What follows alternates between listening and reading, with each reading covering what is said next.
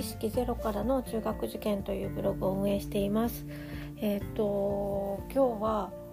最近一番驚いた大学入試の結果報告についてっていう話をちょっと記録したいなと思っています。えっ、と驚いたのはえっ、とイェール大学とオックスフォード大学に合格しましたっていうあのツイッターの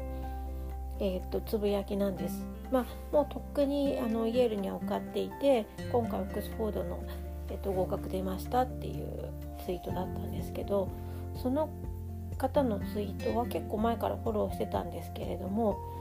あのその後にいや受かっても、えーと合格が出てもまだあのなんだろう奨学金取れてないから行けるか行けないかわからない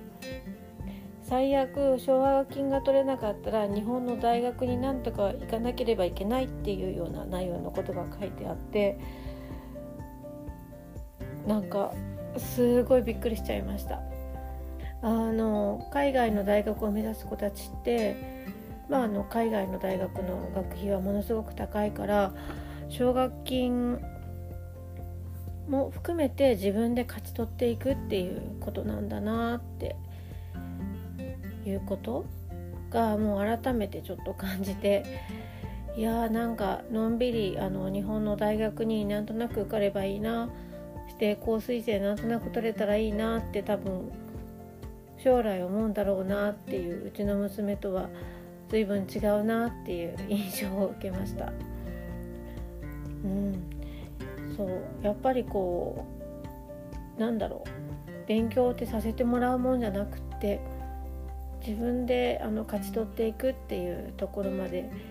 こうメンタル大人になっている高校生もいるんだなっていうことがもう本当にびっくりしてしまいました。でまああのちょうど今上の中1の娘と,、えーと、先日、えーと、そういう海外大学にも受かってる子たちが通っていたりもする、えーと英語塾の説明会に行ってきました。もうそこでも、えーと、説明会自体がなんだろうな海外大学に行こう。君たちには 才能がある。その才能を当たり前だけどちゃんと勉強してちゃんと伸ばしてしっかり勉強して自分で勝ちて取っていこうっていうこう空気に満ち溢れていてあの驚くなっていうかやっぱりあの場所にいる場所によって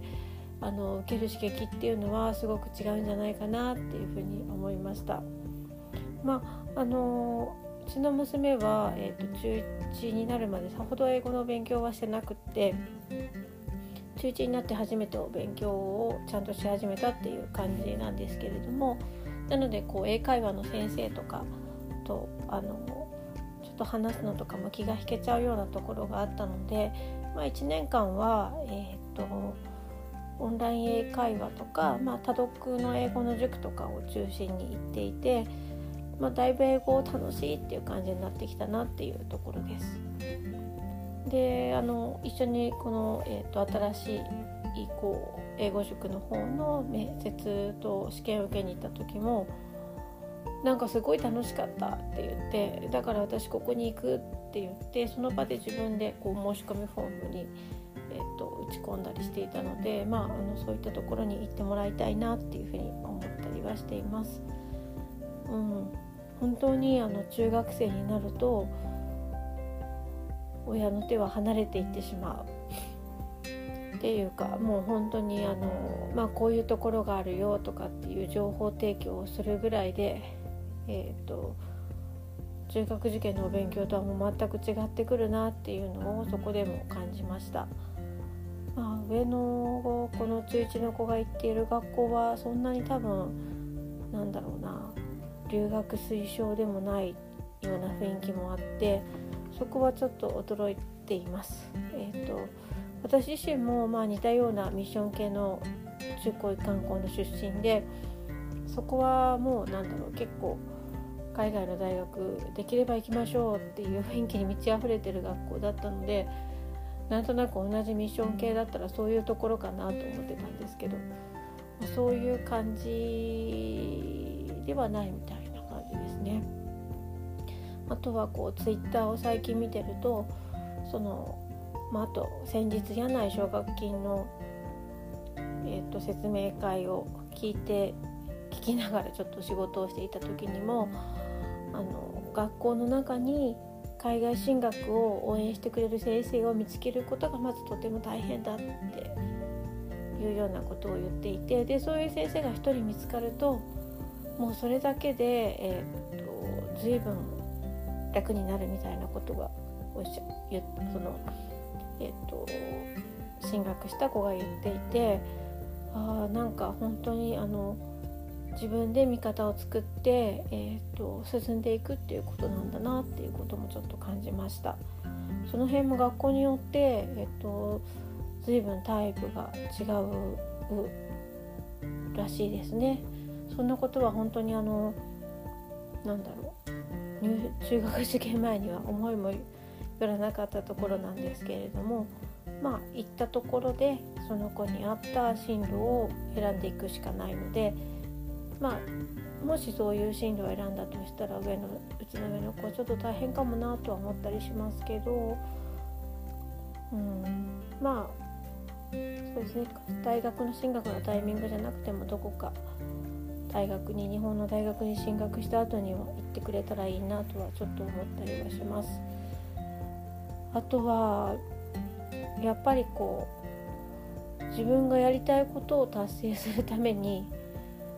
こう自分でお金を得ていくっていうか、えーと、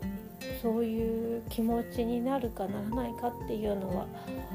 どういうところなんだろうなってその子たちもまあ中1からそこまでは多分思ってなかったかもしれないですけれども。その辺りとかっていうのは